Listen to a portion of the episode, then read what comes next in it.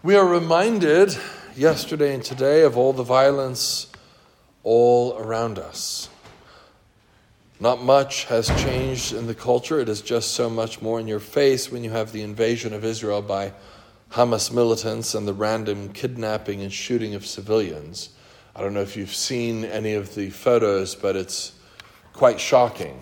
I mean, just, you know, mom and dad, grandma and grandpa, and the kids laying in pools of blood on the floor. Um, of course, we've become rather immune to the evidence of violence in our own culture and country all around us. In Israel, as of today, it seems that there are 500 deaths, maybe most of them civilians, and 2,000 wounded. And I'm not minimizing that violence. It's horrific to see any pictures of this and to hear the stories. You've got many trapped Americans, including an old friend of my wife's and myself. Um, in America, however, in the most recent data that I could find, there were over 26,000 homicides in one year. And technically, we're not at war. Of course, many of us are in this moment in the history of America feeling the weight of the culture war. Even as if Rod states, we Christians have already lost that war, and he makes a fairly convincing argument. Everything has changed, radically changed. We can't rely on any solid ground, culturally speaking. Not only don't we have the moms and dads of the neighborhood helping and cooperating in appropriate ways with the raising up of your children, which when I was a kid happened. Down the street, I would say something I shouldn't say, and before I knew it, this guy had already called my dad, and dad had whistled for me home and give me a whooping. So not only do we not have moms and dads in the neighborhood helping and cooperating in raising your children, we don't even have moms and dads. It could be any combination of genders parenting, and it could be, in some cases now, multiple dads or moms, or and very often the genders are changing as life is moving forward. What a world!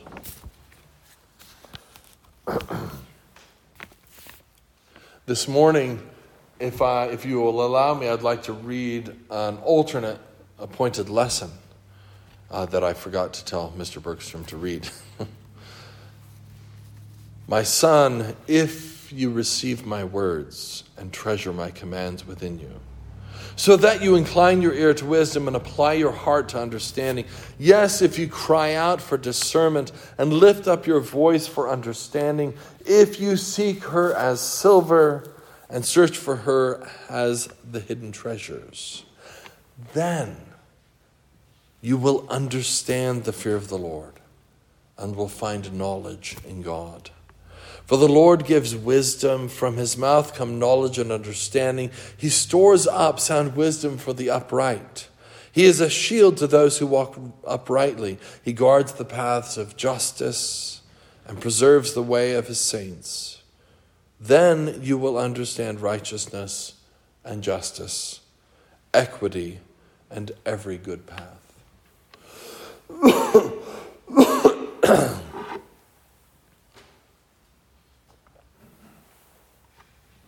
this alternate first lesson is not note it is not a promise that the world will the world you live in will be wise excuse me, or that the government will be prudent and seek the knowledge of God.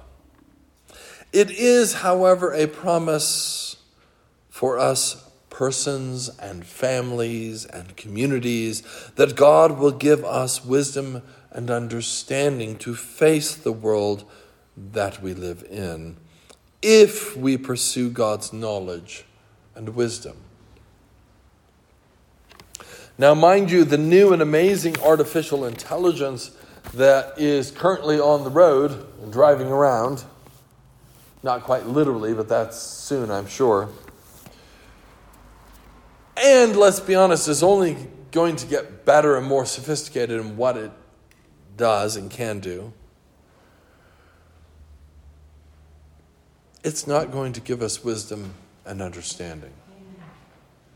In fact, all it's going to do is accelerate the laziness of heart and mind in our culture because we can just have our iPhone or our computer or whatever do it for us. So, for your listening pleasure this morning, here is ChatGPT's version of a sermon for today. Just the intro paragraph. Good morning, dear friends and beloved members of our community. Today we gather in the spirit of love, understanding, and compassion. In the sacred space of our church, let us reflect on the timeless wisdom that calls us to be compassionate beings, extending our love and care to everyone around us. Yeah, that was my response. Nothing wrong with the general idea of being compassionate, especially given our gospel reading for today, but there is no wisdom there. There is no beauty. The opening paragraph warns everyone that this is going to be a saccharine and useless sermon. Perhaps ChatGPT's major amount of information on church sermons has been the 20th century.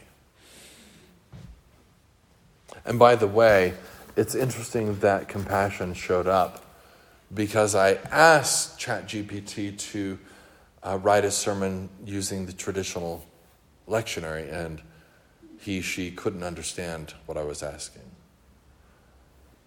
So that made me happy. so, ChatGPT, artificial intelligence is not going to give us wisdom, understanding, and beauty. But we need the wisdom of God, and we need it today. I, look around. We need it now. We can't wait to, we can't wait to seek it until tomorrow. We can't put it off. We can't afford to raise our children without it, not in this culture.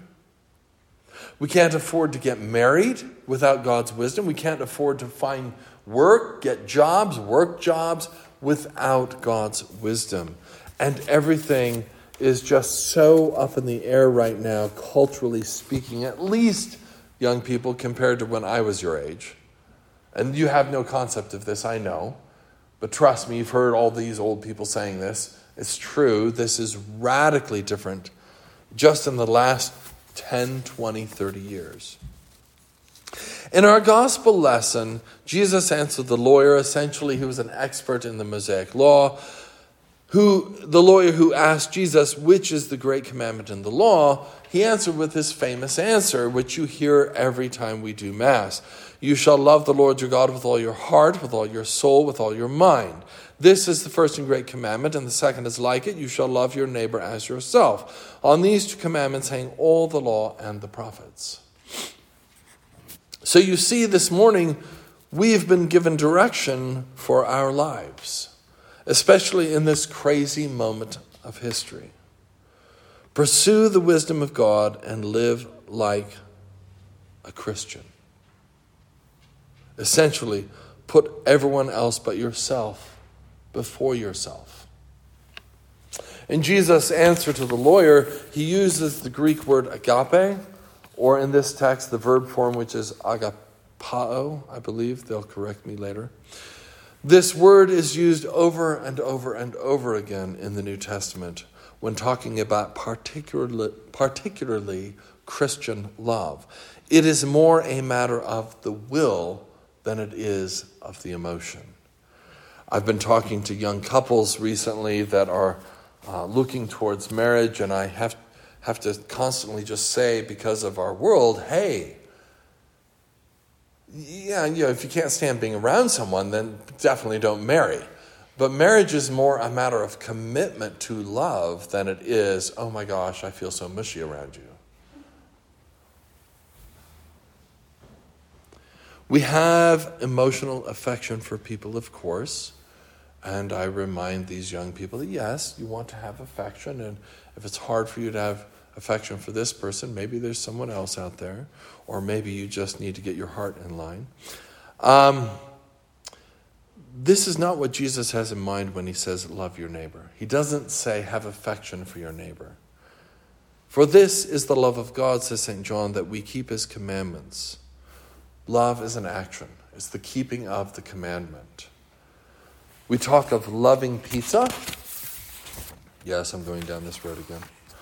Or of loving things which often in our culture reflect a great desire on our part for these things. There is emotion there, yes, but also there's a focus on me.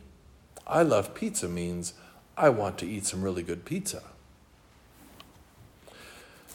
We often, of course, treat people this way as well. Oh, no, never, I'm sure. Stop and think. I love her or him means so often in our culture that I want him or her. I desire him or her. You may easily see the sexual connotations of such a statement in our culture, but there are also ways in which we might want to use or control him or her. And so often, what we call love actually is this sort of desire. Again, it is all about the self in these situations. We want these people, these things for ourselves and for our use and control. Well, that's about as far away as you can get from the agape that Jesus is talking about. Jesus, by the way, didn't make up this answer to the question, which is the greatest commandment in the law. Jesus is quoting from Deuteronomy and Leviticus. But Jesus' incarnation, his ministry, his passion, and his teaching all serve to infuse this command with greater meaning and emphasis. Jesus marks out this command as special.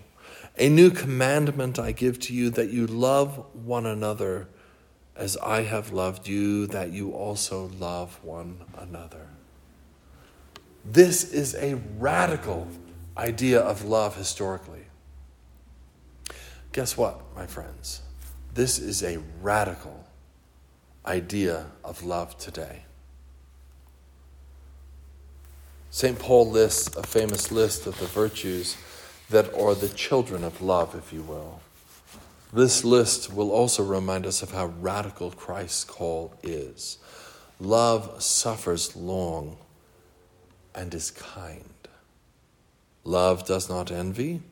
Love does not parade itself, is not puffed up, does not behave rudely, does not seek its own, is not provoked, thinks no evil, does not rejoice in iniquity, but rejoices in the truth, bears all things, believes all things, hopes all things, endures all things. Love never fails.